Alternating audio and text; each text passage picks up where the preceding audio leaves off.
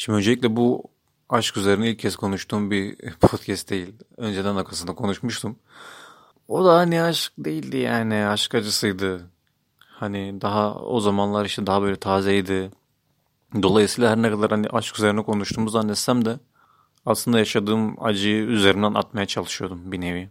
Konuşarak, yaşadığım duyguları ifade ederek. E şimdi hani öyle bir acı söz konusu değil. Zaten o bölümü yaptıktan sonra bir rahata, bir rahatlama geldi. bir rahatlama geldi. O bölümü yaptıktan sonra. Şey aklıma geldi. Şu an Gökbakar'ın Keyif Veren Ayar şeyindeki bir rahatlama geldi diye söylüyordu. Neyse. Ee,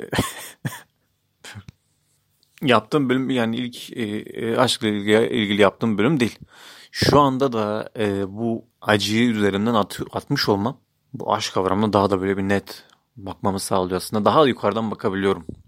Ama işte bu da farklılaşacak. Bunu da biliyorum yani. Bu bakış açım da değişecek. Hani zaman geçtikçe daha da farklı göreceğim.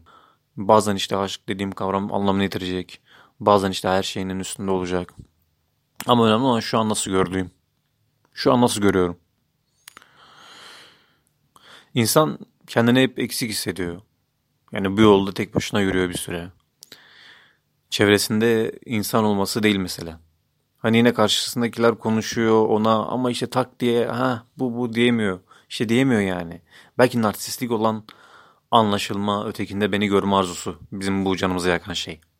Ama arzunun da doğası değil midir bu? Yani yine ben o yolda yürürken böyle sıkıla sıkıla tek başıma yine bir yandan da böyle ayağımla işte mesela teneke tekmeli olayım. Bir tane e, uzakta bir tane çiçek görürüm. Ee, bir gül, bir papatya görürüm. Çok güzellerim. Onu çok severim. Ama işte bu görmek ile hoşlanmaz son bulmaz. Zaten ilk dakikada ben bir, bir kere yenilmişimdir. Niye? Güzel demişimdir çünkü. Oysa yani gerçekten güzel onu tanımlamaya yeter midir? Elbette hayır. Daha da ötesi yani neden tanımlayayım ki? Bakıp geçsem mesela sadece olmaz mı? Benim içimde yarattığı his için minnettar olsam. Bu yetmez mi? Ama orada duramam. Tanımlarım. Ne derim çok güzel gözleri var derim. Gerçi şeyin gözleri yok ama yani çok güzel gülüyor derim. Daha sonra orada kalmaz işte o çiçeği e, koklamak isterim. Sonra onu koparmak, işte eve götürmek ve böyle en sevdiğim saksıya koymak isterim. Ama sonra farkına varırım ki hani onu güzel yapan, güzel yapan tırnak içerisinde diğer güllerin arasında öyle dur durmasıdır yani. O diğer çiçeklerin arasında öyle durmasıdır. Bunun farkına vardığım anda kafamdaki resmi değişir benim için o çiçeğin.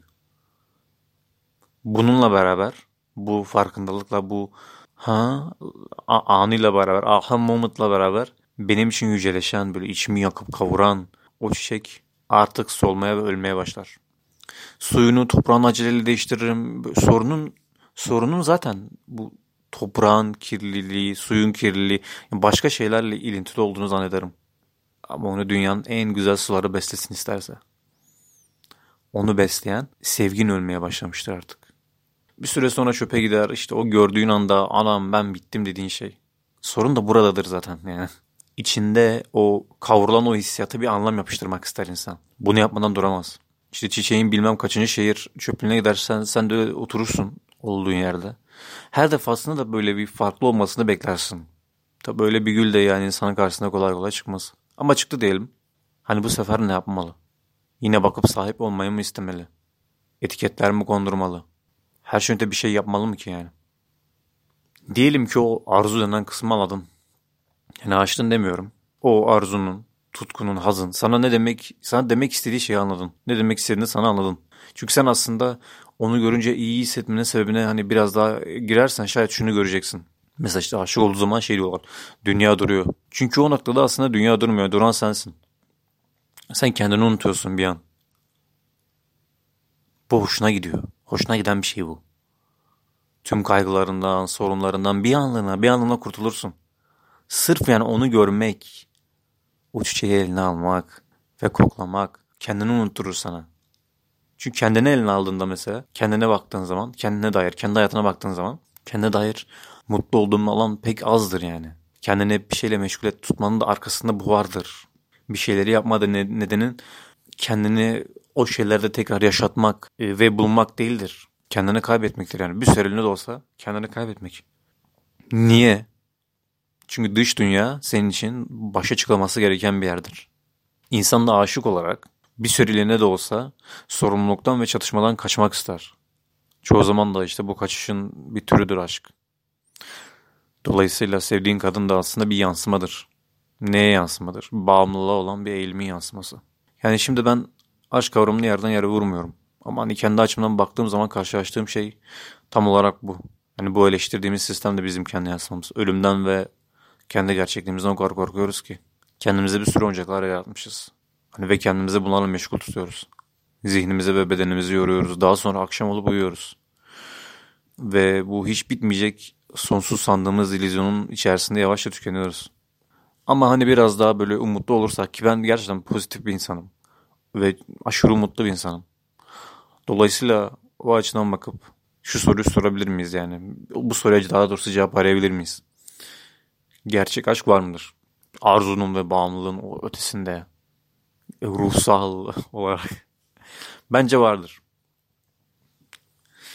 Yani çünkü bunu da içimde hissediyorum. Hani var olduğuna inanmak istiyorum. Sadece ben hani henüz o kişi olamadım diye düşünüyorum. Hani o kişi olamadım derken hani derler ya işte doğru insanı bulmak diye. Bu biraz hani doğru insanı bulmak biraz kontrolümüzün dışında olan bir şey. Diğer tüm sonuçlarda olduğu gibi bu sonuç da pek elimizde değil ne yazık ki. Elimizde olan sürecin kendisi. Doğru insan olmaya çabalamak, onu bulmaktan daha akıllıca geliyor bana. Çünkü süreci kontrol edebiliyorum. Gerçi konunun aşk olduğu yerde akıllıca demek de biraz oksimoron oldu ama. Peki doğru insan nedir? Hani doğru insan olmaya çabalayacağız ya. Hani doğru insanı bulmaya e, çalışmaktan ziyade doğru insan olmaya çabalayacağız. Doğru insan ne? Yani belli noktaya gelip de bahanelerinden ve korkularından kurtulmuş, e, hayatı olduğu gibi kabul edip hayatın kendisine tam anlamıyla güvenen bir ben haline gelince sanıyorum doğru insan olacağım.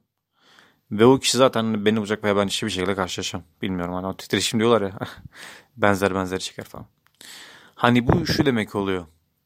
Ben zaten kendi kendime de iyiyim. Ee, hayatımda işte böyle birisi olmasa da bu benim hayatımı neşeyle yaşamaktan alıkoyamaz. Çünkü ben yalnızlığımla barışık bir insanım. İşte bu duruma da yani doğru insan artık adı her neyse olması gereken insan, kamil insan. Hayat zaten o noktaya götürüyor hep. Diğer insanlarla aslında yaşadığım şeyler de buna bir örnek. Ufak ufak roller. Yani bu insanlarla bu rollerle karşılaşmam tesadüf eseri değil bana sorarsınız. Yani bir şeyler öğretmeli bana öyle değil mi? Yani öyle olmalı değil mi? Bir şeyler öğretmeli hani. Bir anlamı olmalı bu karşılaşmaların. Madem bir şey öğretiyorsa bu tüm karşılaşmalar sadece aşk ilişkisine değil dostluklarda vesaire hepsi bu tüm karşılaşmalar tüm rollerle karşılaşmalar bana bir şey öğretiyorsa bu bir ders veriyorsa ne olabilir bunlar? Benim olmayan tarafı aslında bırakmamı sağlayan dersler olabilir mesela. İşte çeşitli roller ve genelde benzer roller de insanlar çıkıyor çünkü karşımıza. Bir şeylerin farkına varınca da yani asıl ben olmadığım şeylerden kurtulunca da bir şeyler değişmeye başlıyor ve hani benzer kişiler karşımıza çıkmaya başlıyor. Tabi işte rolleri abartmak da ayrı bir mevzu. Rolleri abartmak. Nasıl yani? Şimdi hayatımıza gelen insan muhakkak zamanı gelince çıkacaktır. İp artık incelmiştir. Kopması an meselesidir. Bizler o ilişkiyi, o rolü zaten oluruna bırakırsak eğer olacak olan olacaktır. Bu sadece aşk ilişkisinde de, de değil yani dostluklar için de geçerli sanırım. Ama aşk daha yoğun duygular yaşattığından o kısımda canımız daha çok yanıyor. En büyük dersleri de en sevdiğimizden alıyoruz dolayısıyla. Yani bu çoğunlukla sınıfta kaldığımız dersler sonucunda da pek mutlu olduğumuzu söyleyemem. Çünkü bir, bir şeyler öğretiyor bize bu aşk denen öğretmen, profesör. Ve her zaman bir şeyleri bilmek mutlu etmiyor insanı. İnsan belli bilgilerin yokluğunda huzurlu çünkü. En nihayetinde bazı sorular ile de böyle cevaplansın diye sorulmuyor. Peki neden içimizde bu kadar yakıyor? Çünkü zamanda bırakmadık. Bırakmamız gereken anda bıraksak ve olgunca davransaydık böyle olmayacaktı belki. Ama işte o güzelim yarımı, yarimin attığı bir bakış, gülüş, bir süreliğine de olsa çatışmalardan kurtulmak demekti. bir şeylerden kurtulmak demekti. Haz veriyordu bize. Dolayısıyla da hep istedik. Daha fazla istedik. Bu da kısır döngü yarattı.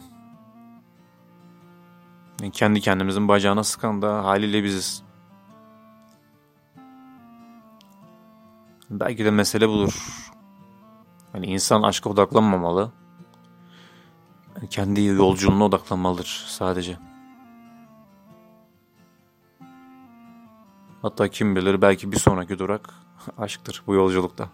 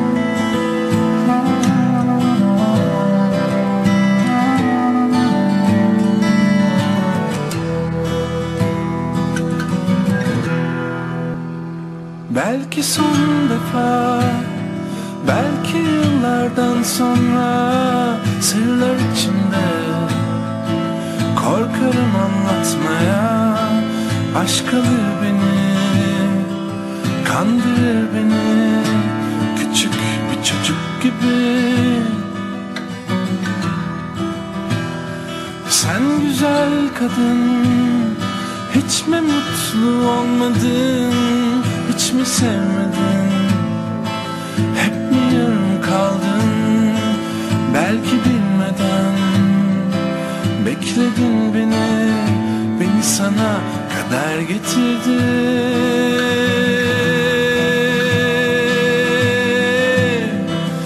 İçimden geçen Senin içinden geçer mi?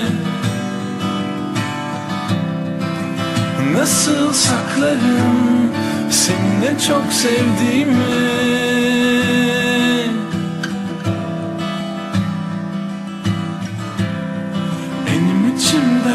geçen Senin içinden geçer mi? Ama nasıl saklarım Seninle çok sevdiğimi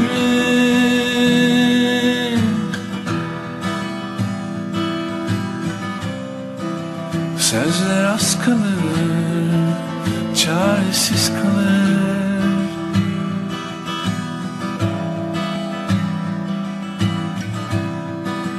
Gözler anlatır Aşkı gözler anlatır